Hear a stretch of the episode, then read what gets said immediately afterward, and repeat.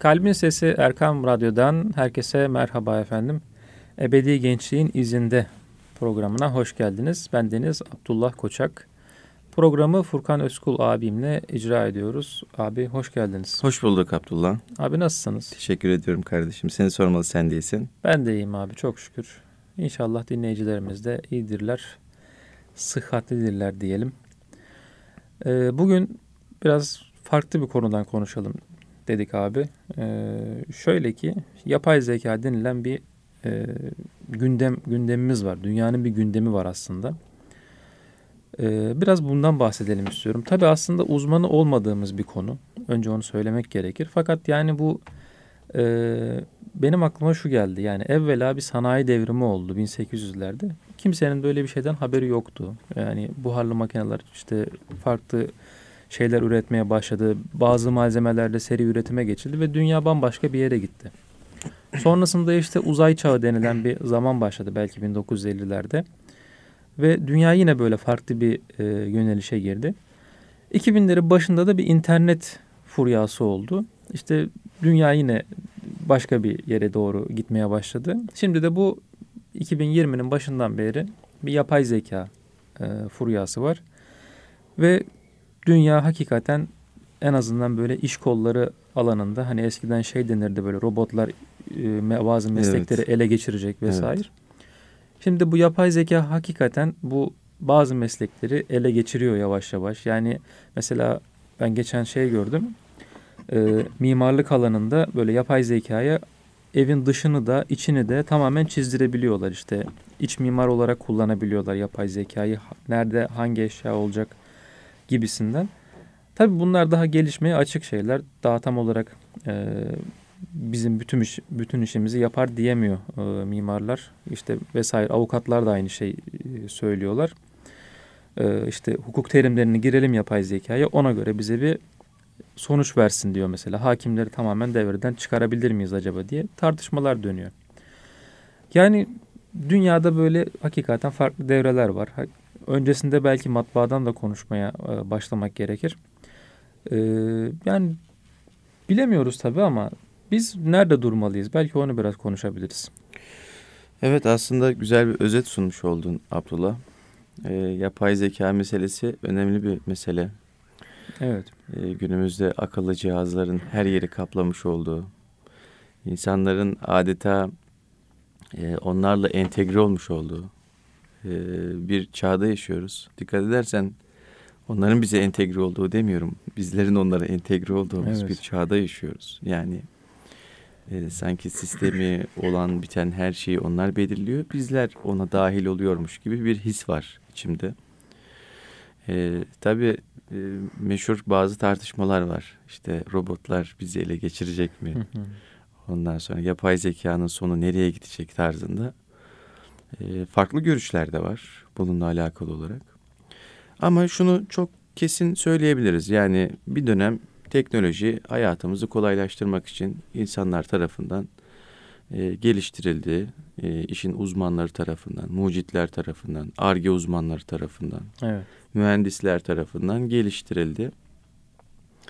E, tabii bunun e, bize çok büyük katkıları da oldu.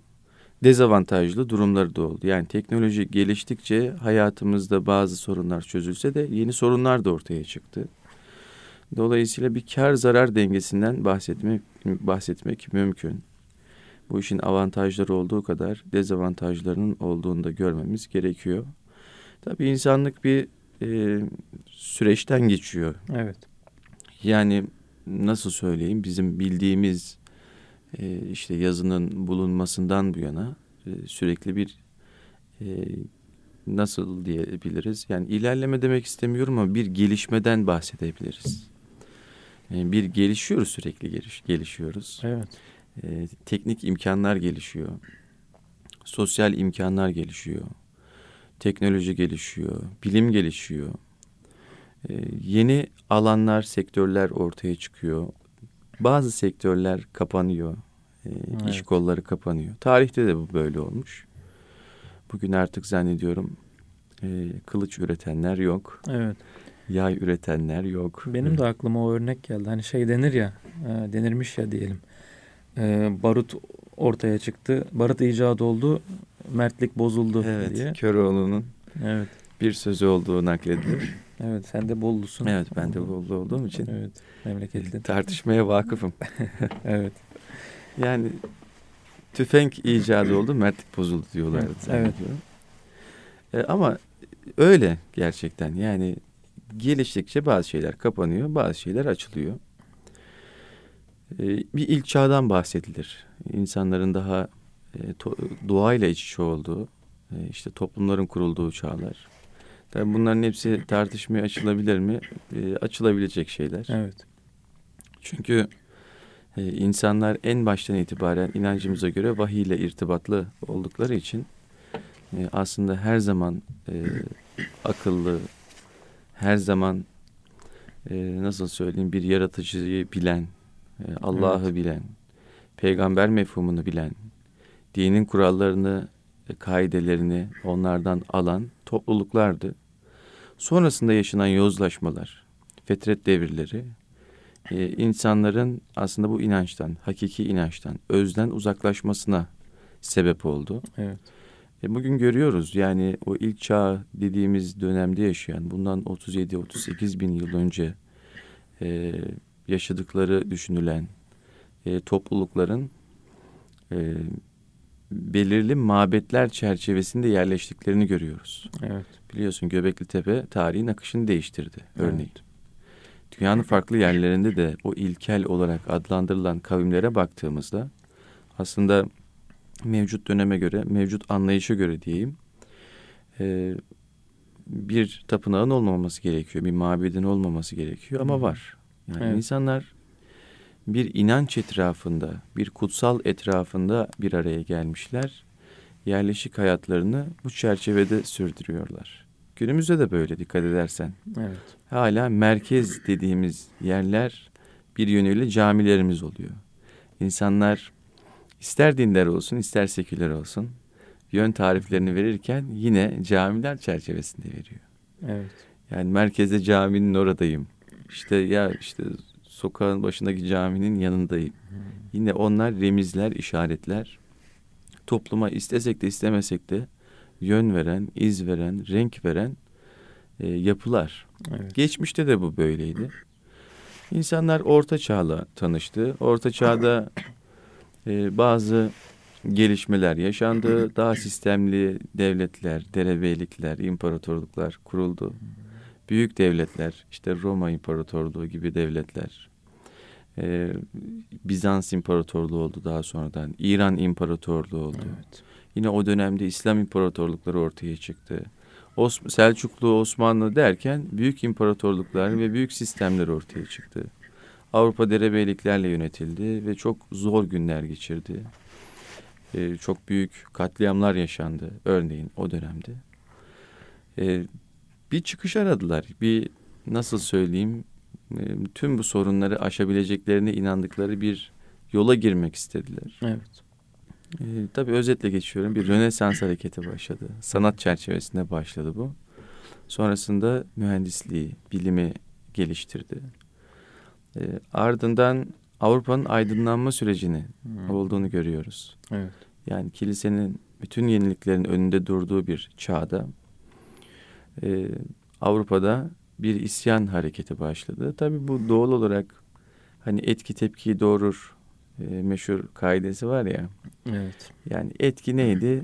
Haşa e, Allah adına topluma diyelim zulmediyordu. Hı. E, Avrupa'daki anlayış, inanç. Bu şey denir hatta cennetten arsa satılıyordu. Tabii neler neler yani sömürü düzeni her türlü Evet. bir gariplik kurulmuş. E, buna bir isyan oluştu ve bu isyanın neticesinde aydınlanma ortaya çıktı. Evet.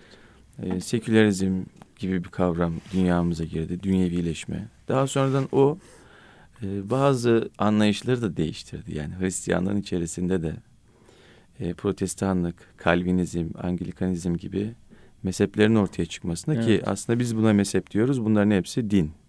Hı. Kendi bağlamında bakıldığı zaman yani bir Katolikle Ortodoks nasıl birbirlerini aynı dinden görmüyorlarsa e, yine bir protestan da aynı dinden göremezler, gö- görmüyorlar. Hani bizde mezhepler var, ayrı ayrı mezhepler. Bunların hepsi İslam dairesi içerisindedir. Eğer e, ana inançla çelişecek bir şey söylemiyorlarsa, yani Allah inancıyla, peygamber inancıyla, ashaba bakışla ilgili ekstra e, özel bir durum getirmiyorlarsa biz bunları İslam dairesi içerisinde kabul ediyoruz. Ve çok ciddi aman aman diyebileceğimiz bir e, onlardaki gibi bir keskin ayrım yok. Malum evet. ehli sünnetin temel kaidesidir. Ehli kıble tekfir edilmez derler. Evet. E, ama onlar da öyle değildi. Bu durum çok büyük savaşlara neden oldu. Tabi onlar kendi aralarında savaş verirlerken bazı görüşler ortaya atılıp işte reformlar yapılırken aydınlanma etkisini her yerde gösterirken o siyasal çalkantıların yoğun olduğu 18. yüzyıl, 19. yüzyılda bilim de gelişiyordu bir yönüyle. Evet. Çünkü kilisenin baskısı azaldıkça bilimin etkisinin daha da arttığını görüyoruz. O dönemin bazı aristokrat ailelerinin, e, işte krallıkların onları desteklemeleriyle, maddi anlamda desteklemeleriyle onların daha da ilerlediğini görüyoruz. Ee, az önce senin de beyan ettiğin üzere e, işte 19. yüzyılın sonlarına doğru işte bir sanayi devrimi ortaya çıktı. 1800'lü yıllarda bir sanayi devrimi ortaya çıktı ve sanayi devrimiyle o güne kadar e, olmamış bir şey ortaya çıktı. Yani makine ortaya çıkmaya başladı. Evet. Tabii onun öncesinde daha kurmalı şeyler yapılıyordu. E, ancak bir motor gücü yoktu. Motor gücü ortaya çıktı. Yani insanın kas gücüne alternatif insan olmayan bir şey ortaya çıktı. Sonrası da 1900'lü yıllar zaten teknolojinin e, gelişmeye yoğun bir şekilde başladı. Özellikle tekniğin geliştiği yıllar oldu. E, silah sektörü gelişti. Evet. Tanklar, toplar, tüfekler, taramalılar ve sayamayacağımız birçok silah üretildi. Yine 20. yüzyılla birlikte işte e, 1900'lü yılların başları e, bunlar gelişti tabii. Dünya savaşları yaşandı. Evet. E, Birinci Dünya, İkinci Dünya Savaşı derken aslında sonrasında da soğuk savaşları falan derken günümüze geldik. Hmm. Şimdi burada şuraya geleceğim. Bu serencamı niçin anlattım? İnsanlar şunu düşündüler. Dediler ki biz gelişirsek, aklen gelişirsek, fikren gelişirsek, teknolojik anlamda gelişirsek, teknik anlamda gelişirsek mutlu oluruz. Ee, haşa dinleri ortadan kaldırırsak, e, Allah inancını unutturursak mutlu oluruz. Evet. Çünkü savaşların nedenini bu inanç olarak görüyorlardı. Hmm. Modernizm e, işte 18. yüzyıl sonları 19. yüzyıl başları çok zirveye çıktığı zamanlardı böyle yani bir nasıl söyleyelim e, etkisini her alanda hissettirmeye başlamıştı. E, insanlar daha da geliştiler. Tırnak içerisinde söylüyorum bir gelişmeyi tabii ki. İlerlediler. Evet. Avrupa'da büyük şehirler kuruldu. Büyük fikir akımları ortaya çıktı. İdeolojiler, kutuplaşmalar daha da derinleşti. Ee, bir Birinci Dünya Savaşı gibi bir şeyle karşılaştı insanlar. Önceden ordular karşılaşır, ordular savaşır, e, galip olan taraf mağlup olan tarafın topraklarını alırdı ya da istemiş olduğu anlaşmaları ona evet. dayatırdı. Ama Birinci Dünya Savaşı öyle olmadı. Birinci Dünya Savaşı şehirlere girmeye başladı, insanları etkilemeye başladı. Evet. Yani daha derin izler bıraktı. 10 milyondan fazla insan bu savaşta öldü. Dediler ki yani biz haşa Allah hakikatini kaldırdık yerine e, bilimi koyduk. Ama böyle bir vakayla karşılaştık. Yani bunu nasıl e, çözebiliriz dediler. O dedikleri zamandan çok geçmedi. Bir de İkinci Dünya Savaşı başladı 1939 yılında. Evet. 45'e kadar sürdü. 6 sene yaklaşık. Bu 6 sene içerisinde resmi rakamlara göre 60 milyondan fazla insan öldü. Evet. İşte çok ilginçtir Abdullah. İkinci Dünya Savaşı sonrası Avrupa'da ciddi bir intihar yaygını, intihar salgını başlıyor. Evet. Bu salgının başlamasının nedeninde o temel sorgulama var. O varoluşla ilgili bir takım sancılar hissedilmeye başlıyor. Evet. Yani Allah inancını bir kenara bırakıp tamamen seküler değerlerle inşa edilmiş bir dünyada insanlar bir boşluğu dolduramadılar. Ve bu değerler aslında e, vaat etmiş oldukları huzuru da ne yapamadılar Abdullah? Yerine getiremediler. Evet. Dahası daha karmaşık, daha e, büyük e, oranlarda katliamların, soykırımların olduğunu insanlık görmüş oldu. Tabii e, mesela bir zamanlar ütopyalar yazılmış. Evet. Olması mümkün olmayan ancak insanın ufkunu geliştirecek e, böyle güneş ülkesi gibi Thomas Mann'ın Hı hı. diyelim ütopyalar yazılmış. Oğlum bizde de var bunların örnekleri. Ütopyaların örnekleri bizde de var. Mutlu, müreffeh bir toplum nasıl olur? İdeal devlet nasıl olur? İdeal yönetici, ideal halk, ideal birey nasıl olur? Bunlar oralarda işlenmiş. Sonradan baktığımızda ise Abdullah distopyaların olduğunu görüyoruz. Evet. Yani dünyanın çok daha iyi bir yere gitmeyeceğini söyleyen yazarların çokluğunu görüyoruz. Önümüzdeki 20 seneyi, 30 seneyi, 40, 50, 100 seneyi hatta daha fazlasını kurgulayan yazarların olduğunu görüyoruz. Ve kurgularlarken bunlar bir güneş ülkesi tahayyül etmiyorlar. Bunlar bir mutluluk, refah ülkesi vaat etmiyorlar. Evet. Diyorlar ki dünyamız bundan sonra daha karanlık bir noktaya doğru gidecek. Evet. İşte George Orwell 1984 meşhurdur. Ondan sonra e, Aldous Huxley Evet. evet Yeni Dünya. Cesur yeni dünya. Cesur Yeni Dünya. E, Ayn Rand Amerikalı e, onun yazmış olduğu e, işte şeyler. Böyle farklı farklı yazarlar e, bunlarla alakalı e, gelecek tasavvurlarında bulunurlarken çok berrak bir tasavvur ortaya koymamışlar. Evet. Peki nasıl oluyor? Evet içinde bulunduğumuz dünyadan kaynaklanıyor. Kestiremediğimiz bir e, sürecin içerisindeyiz. Mesela bir dönem dünyaya dinler karar veriyor, dinler yön veriyordu, din adamları yön veriyorlardı. Evet. Ee, sonrasında az önce de beyan ettiğim üzere teknik yön vermeye başladı. Sonrasında teknoloji yön vermeye başladı ki şu an teknolojinin yön verme sürecinin zirvelerini yaşıyoruz. En Evet. azından geldiğimiz çağ itibariyle. Bunları insan karar veriyordu. Ama artık öyle bir noktaya geldik ki e, makineler bize yardımcı olan makineler artık bir de zeka sahibi olmaya başladılar. Evet. Ee, ve bizim hayatımızı daha fazla kolaylaştırırken bir taraftan farklı soru işaretlerini de beraberinde getirdiler. Evet. Yani dünyayı robotlar ele geçirecek mi, geçirmeyecekler mi? Sorularını Evet. beraberinde getirdiler. Zannediyorum o, o kısmın sonuna Evet yaklaşıyoruz. abi. Dilersen bu çok güzel bir yerde e, çok güzel bir soru oldu. İkinci bölümde inşallah bu soruyu açmış o olduk. zaman değerli dinleyicilerimiz radyolarının başından ayrılmasınlar. Ebedi Gençliğin izni izinde programını e, takip etmeye devam etsinler. Evet. Birazdan birlikte olacağız diyelim. Evet inşallah. Erkam Radyo'nun kıymetli dinleyicileri Ebedi Gençliğin izinde programımız kısa bir aradan sonra devam edecek efendim.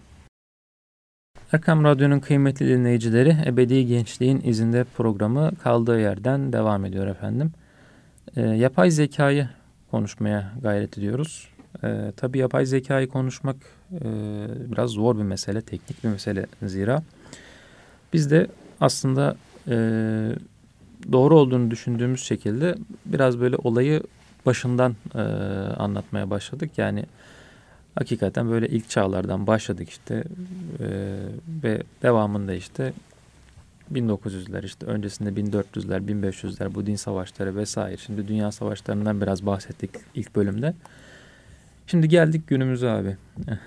Açıkçası böyle güzel bir kronoloji oldu e, yapay zekanın gelişimi açısından. Günümüzde hakikaten yani ilk bölümün başında da söylemiştik böyle bir e, distopik e, bir hal aldı bu yapay zeka e, biçimi. Çünkü dün mesela şöyle bir e, makale okudum. Bu üretilen SİHA'ların, İHA'ların e, yapay zeka ile karar verebilme durumu olacakmış birkaç seneye kadar. İşte mesela Aslında kısmen var şu an. evet yani dünyada var.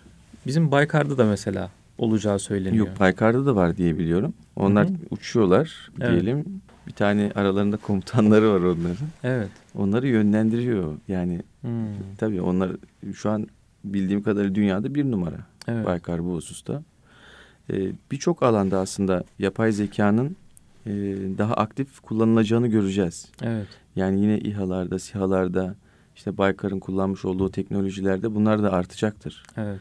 Ee, şu an belki o e, tam o top zirveyi görmüş durumda değildir belki ama bunlar Evet. kullanılıyor. Şu an dünyanın her tarafında kullanılıyor. Evet.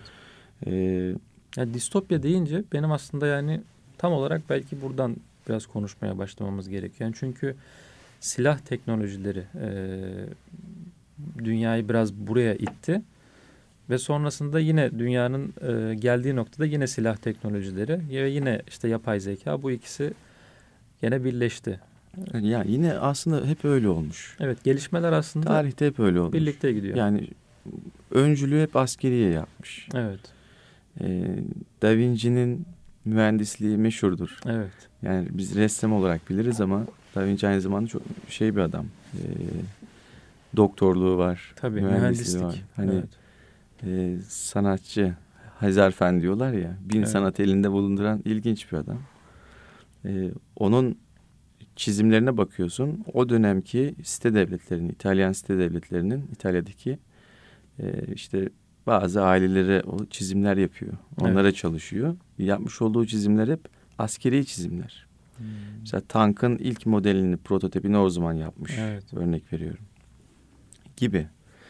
Ee, Birçok şey aslında köprüler, Helikopter. helikopter. Tabii mesela. bunların hepsi Evet. ilk etapta askeriye e, merkezli olarak geliştirilmiş.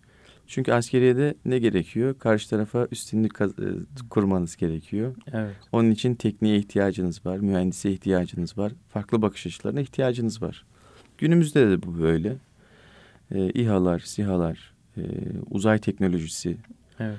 e, gibi bir takım alanlar aslında teknolojinin e, gelişmesini hızlandıran hususlar. E, özel şirketler bu işte olduğu gibi dünyanın en liberal, en özgürlükçü devletlerinde dahi e, yapay zeka ile ilgili olan kısımların devlet tarafından fonlandığını, buna ihtiyaç duyulduğunu görüyoruz. Evet. Amerika Birleşik Devletleri'nden tut, e, Çin'e kadar. Evet. Ee, yine bu işin içerisinde işte Güney Kore'sidir, Japonya'sıdır, Avrupa'sıdır, Rusya'sıdır. Ee, hepsi şu an bu işin içerisinde çok yoğun mesai harcıyorlar. Dikkat edersen en insansı e, robotların e, mesela dikkatimi o çekiyor benim. E, Ruslar tarafından üretilmeye çalışıldığını görüyoruz. Yani Evet. dikkatini çekmiştir. Bazı videolar servis ediliyor. Bir robot e, ancak bakıyorsun jest ve mimikleri algılamaya başlamış. Evet. Ruslar tarafından geliştirilen e, robotların da olduğunu görüyoruz. Japonlar hakeza çok e, bu konuda daha insancıl duruyorlar. İşte mutfak hizmetleri falan Evet. yapıyor robot bakıyorsun. Şey vardı. Asimo vardı. Asimo Şey vardı evet. 2005'lerde. E, Amerika e, daha böyle nasıl söyleyebilirim savaşçı robotlar üretiyor. Cowboy Evet. robotlar üretiyor. Onu görüyoruz. E, var şu an yani dünyanın her tarafında bir bakış açısı, yenilikçi bir yaklaşım sergileniyor. Ancak dünyayı korkutan ne olmuştu? E, Yani bunlar bizi ele geçirebilir mi soruları falan diyoruz da. Evet. Mesela Elon Musk dedi ki dünyayı bunlar ele geçirecekler dedi. Yani işte robotlar için bunlar Evet. dünyayı dünya için tehlikeli değil o yapay zekanın bundan sonraki süreçte tehlike olacağından bahsetti. Zannediyorum Sofya'ydı değil mi? Bir tane robot üretildi. Hı, Onunla evet. röportajlar falan yapılmıştı. Evet. Evet. O da e, artık esprimi yaptı. Gerçek mi söyledi onu bilemiyoruz. E, bir röportajında dünyayı ele geçirme planlarından bahsetmişti. Hatırlar mısın Evet, bilmiyorum. Evet. Suudi Arabistan vatandaşlık vermişti ona. Hı hı. Yani o bir Suudi vatandaşı. Suudi Arabistan vatandaşı. E, dünyada da bu, tabii bunlar e, daha bundan sonraki yıllarda sık göreceğimiz şeyler. Hali hazırda evimizde hala yardımcılarımız. Yani e, şu an biliyorsun temizlik aletleri üretiliyor. Evet. Yapay zekanın da olduğu bir şey. E, kurgu. Düğmesine basıyorsunuz. Tüm evi süpürüyor. Evet, robot süpürgeler. Robot süpürgeler tüm Evet. evi süpürüyor. Sonrasında şarjına tekrar kendisi gidiyor. E, düğmesine bastığınız zaman ya da telefondaki uygulamadan komut verdiğiniz zaman evin her yerini süpürüyor. Evet. Siz evde olmasanız da bunu yapıyor. Bunlar da gelişecek. Yani evde de e, daha fazla yardımcı olacaklar. Evet. E, ama şey var bir de animasyonlar var biliyorsun. Hani yine distopik animasyonlar diyebileceğimiz animasyonlar var. Orada bakıyorsun işte sene diyelim 2050 olmuş ya da 2100 olmuş. Robotlar daha fazla hayatın içerisinde, evin içerisinde daha fazla yardımcı oluyor. Ee, ama bir müddet sonra insanlarla robotlar arasında anlaşmazlıklar çıkmaya başlıyor. İnsan ırkıyla daha doğrusu robot ırkı arasında bir anlaşmazlık ortaya çıkıyor. Evet. Robotlar kendilerinin insan yerine konulmasını istiyorlar. Kıymet görmek istiyorlar. Değer verin bize diyorlar. Evet. Değer vermediği zaman alınıyorlar, gurur yapıyorlar. Evet. Yani bir ırkçı, bir milliyetçi bir damar geliştiriyorlar. Evet. Derken insanla robotların bir noktada çatışmaları bir savaşı beraberinde getiriyor. Bu Matrix filmi de Evet, bununla Matrix. alakalı değil mi? Matrix. Matrix'in evet kurgusu bunun üstündeydi. Evet. Üstüne kuruluydu. 2000'li yılların başına çıkmıştı. Evet. Matrix. Tabii o zamanlar e, çok anlamıyorduk hani neden bahsettiklerini. Çünkü çocuktuk. Yaşımız küçüktü. Ama sonradan bakıyorsun e, her şeyin aslında e, o dönem e, bir, e, görülmeye başladı. Daha net görülmeye başladı. Ve ne olacağıyla ilgili insanlara ciddi soruların yöneltildiği bir film. Yani Matrix sadece filmden sadece bir filmden ibaret değil. Evet. Çok daha Tabii ki. derinliği olan bir film olduğunu düşünüyorum. Ee, tabii insanın ruhi gelişiminin de e, böyle farklı açılımlar yapıldığını görüyoruz film- filmde. Ruhi gelişimine Evet, ilişkin evet. açılımların olduğunu da görüyoruz. Değişik, çok katmanlı bir film ama bahsettiğin gibi aslında günümüzde bir yönüyle ışık tutuyor. Yani o yazılan kodlar, simülasyonlar, Evet. işte bir metaverse'den bahsediliyor. Aslında bir dünya, bir evren oluşturuluyor. Sanal anlamda da. Evet. Tamam. Dünyanın içerisinde yapay zeka var. Robotlar olacak. Bizim hayatımızı kolaylaştıracak ya da mahvedecekler artık neyse. Ama bir de bir sanal evren oluşuyor. İşte bundan diyelim 5-10 sene önce VR gözlükler ortaya çıkmıştı. Hatırlarsan. O VR gözlüklerle gerçeklik, sanal gerçeklik bir boyuttaydı. Ama şu an daha da gelişiyor bu teknoloji. Zannediyorum yarın öbür gün his duyuları, hisler de açılmaya başlanacak. Yani duyular da açılmaya başlanacak. Tabii. Hani siz orada bir şey görüyorsan sana dokunuyorsa artık bir şekilde sana dokunuyormuş hissi de oluşacak. Ya da bir koku varsa o koku da sana geliyormuş hissi oluşacak. Ya da bir şeyi tadıyorsan o tat sana bir yönüyle hissettirilmiş olabilecek. Sen Evet. yiyemeyeceksin belki ama tadını hissedeceksin belki. Ee, dünya bu noktaya doğru da ilerliyor. Yani Evet. farklı bir evren e, kurgusu da söz konusu. Dolayısıyla ilginç bir yere doğru gidiyoruz. Kestirilemeyen bir yere doğru gidiyoruz ve çok hızlı bir şekilde e, bu gelişim e, ilerliyor. Nasıl? Önceden dünya nasıl değişiyordu? Diyelim 500 yılda bir değişiyordu. Evet.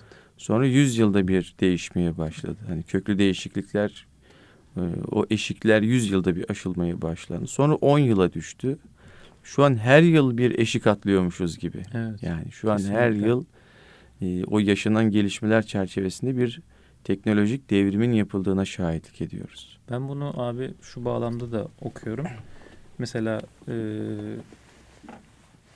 insanların işte çocukların e, belli bir hani şey deniyor e, kuşak farkı. E, eskiden kuşak farkı bir 20 senede bir değiştiği e, üzerine konuşuluyordu. İşte X, Y, Z kuşakları işte 60, 80, 80, e, 2000 gibi işte 40, 60 gibi böyle farklı kuşaklara ayrılıyordu. Ben şunu fark ettim artık kuşaklar 5 senede bir değişiyor hemen hemen. Çünkü dünya o şekilde işte senin dediğin gibi çok hızlı değişiyor. Yani 2010'da doğan bir çocukla 2020'de doğan bir çocuğun karşılaştığı şeyler, muhatap olduğu e, işte aletler, edevatlar, belki televizyondaki farklı programlar bambaşka şeyler. Yani animasyon olarak böyle işte e, telefon olarak böyle mesela eline geçen telefon, tabletteki o görüntü kalitesi, işte göz ona uyum sağlamaya başlıyor gibi gibi. Ee, yani insanların bu kuşakları da mesela 2000 2020 arası mesela Z kuşağı diye düşünülüyor ama aslında 2000-2010 arası aslında Z kuşağı. Benim kendi e, fikrimdir bu. 2010'dan sonra başka bir kuşak var mesela 2020'ye kadar. 2020'den sonra doğan çocuklar gene bambaşka bir kuşakta doğuyorlar. Muhtemelen dediğin gibi mesela 2025'ten sonra doğan çocuklar başka bir kuşağa e, dahil olmuş olacaklar. Çünkü dünya değişti yani son 5 senede. Yani şöyle çok doğru söylüyorsun. Katılıyorum bu noktada. Ee, biz çocukluğumuzu yaşayabildik. Evet. Ee, teknolojiyle bu kadar içli dışlı değildik. Çünkü yoktu yani. Hani bilgisayarlar internet kafelerdeydi. Evet. E, telefonlar zaten akıllı telefon diye bir şey yoktu. Tabii yine küçük yaşlarda bilgisayar falan aldık ama bu kadar bilgisayarlar güçlü değillerdi. Sadece oyun oynayabiliyorduk buralarda. Evet. Ama günümüzde daha 2-3 yaşındaki bir çocuk e, diyelim sosyal medyaya girip e, oralarda e, bir şeyler izleyebiliyor. Kendisi açıyor yani. Evet. YouTube'u açıyor. Oradan bir şeyler izleye, izliyor. Evet. 2-3 yaşında çocuk diyorsun. Anne babalar diyor çok zeki benim çocuğum falan. Harika. Evet. Evet yani zeki olabilir ama uzun süre bu çocuklar o videolara maruz kalıyorlar. Evet. Ee, içeriğinde neyin ne olduğunu bilmedikleri şeyleri izliyorlar. Bunu zaten ayırt etme imkanı da yok.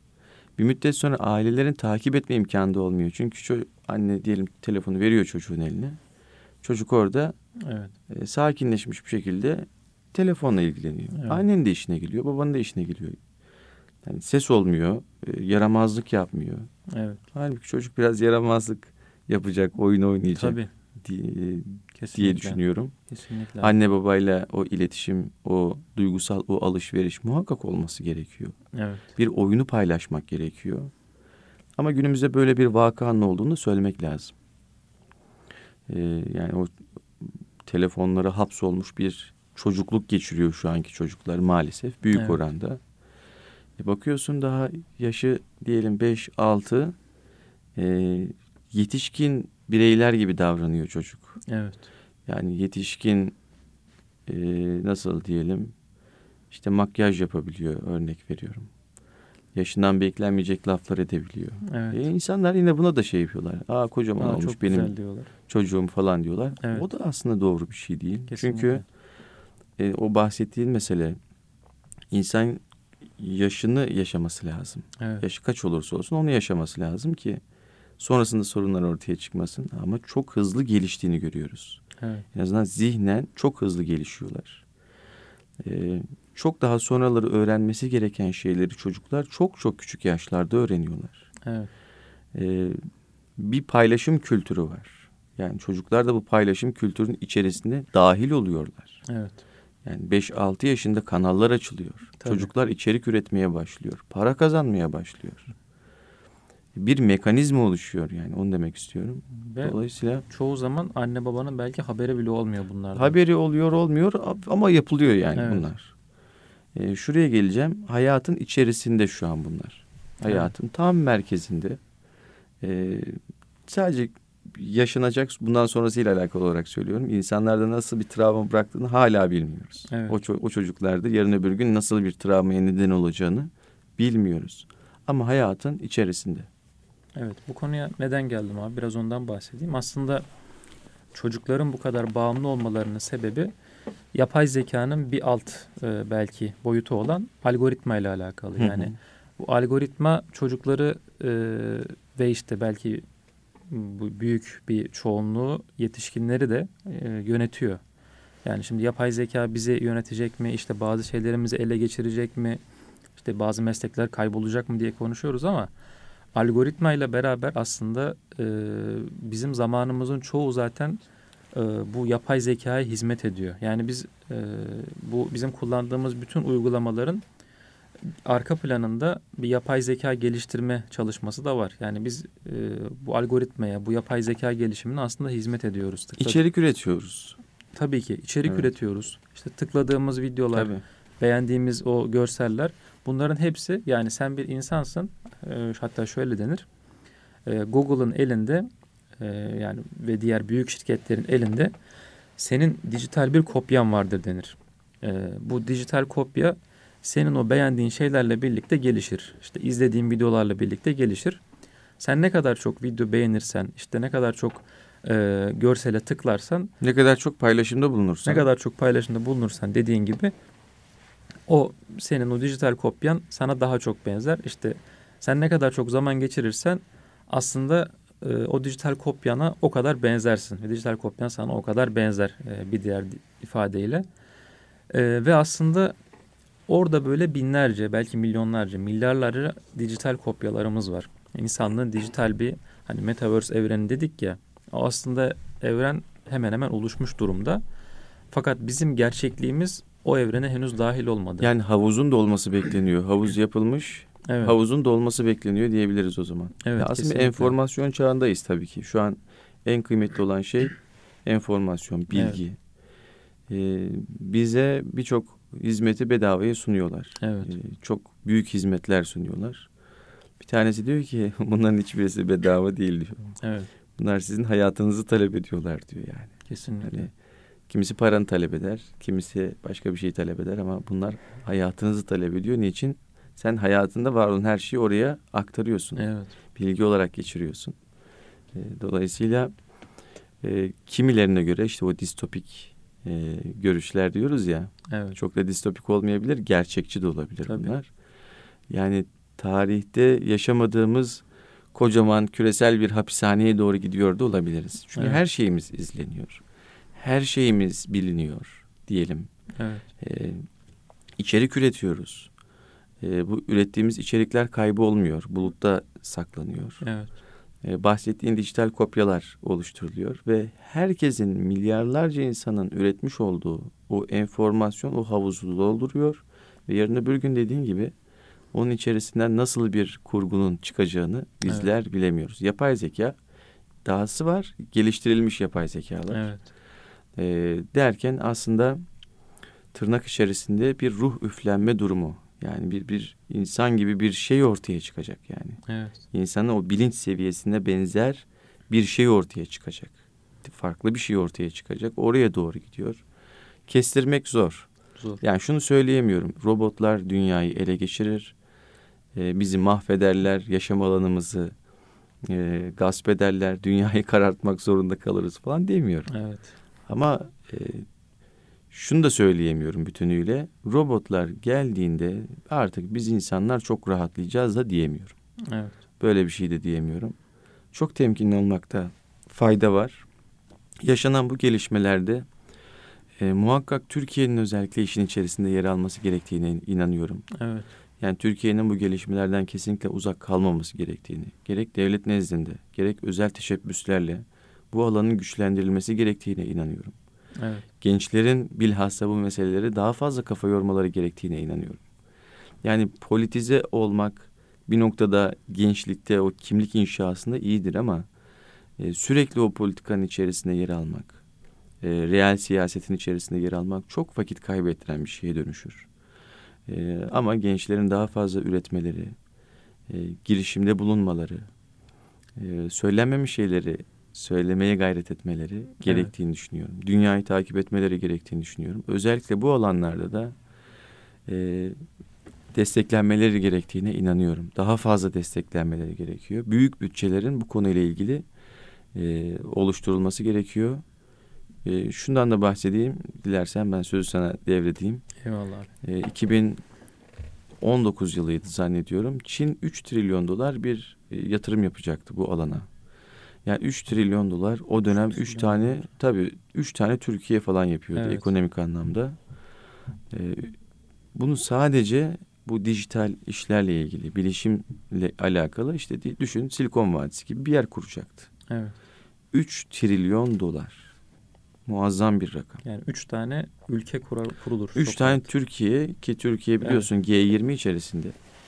Hani ekonomik itib ekonomisi itibariyle dünyanın önde gelen ekonomilerinden aslında. Evet. İlk 20 ülkesi içerisinde. Ee, ve Çin böyle bir girişimden bahsetmişti. Çok çalışıyorlar. Bu konuyla ilgili Amerika çalışıyor. Avrupa'da çalışmalar söz konusu. Ee, geleceği inşa edecek, geleceğin inşasına söz sahibi olmak isteyen ülkelerin tamamı bu konuyla ilgili çalışıyorlar. Eyvallah abi. Yani burada hakikaten bizim de çalışmamız, kendimizi geliştirmemiz, bu teknolojileri e, geliştirerek kendimize e, işte aklı selim e, kullanarak e, hakikaten çok önemli. Bu aklı selim tabiri burada. Kullanıp ama kendimizi de kullandırtmadan e, bir noktada böyle belli bir çizgiye getirmemiz gerekiyor. Çünkü hangi taraf daha güçlü olursa o çizgide ilerliyor biraz. İşte şimdi Baykar örneği verdik mesela işte dünyanın sayılı e, silah üreticileri arasında işte sağlık alanında çok büyük şirketlerimiz var yine bu şekilde e, firmalar e, çeşitli malzemeler üretiyorlar. Yani biz aslında ne kadar güçlü olursak dünyada bizimle aynı çizgiye geliyor. Kendimize biraz belki burada güvenmemiz gerekiyor. Çünkü yapabiliyoruz. Yani şu anda yapıyoruz zaten. Geçmişte de yapmıştık. İnşallah gelecekte de çok daha güzel şeyler yaparız diye e, ümit ediyoruz, dua ediyoruz. Erkam Radyo'nun kıymetli dinleyicileri, Ebedi Gençliğin izinde programımız burada sona erdi. Haftaya görüşünceye dek sağlıcakla kalın. Allah'a emanet olun efendim.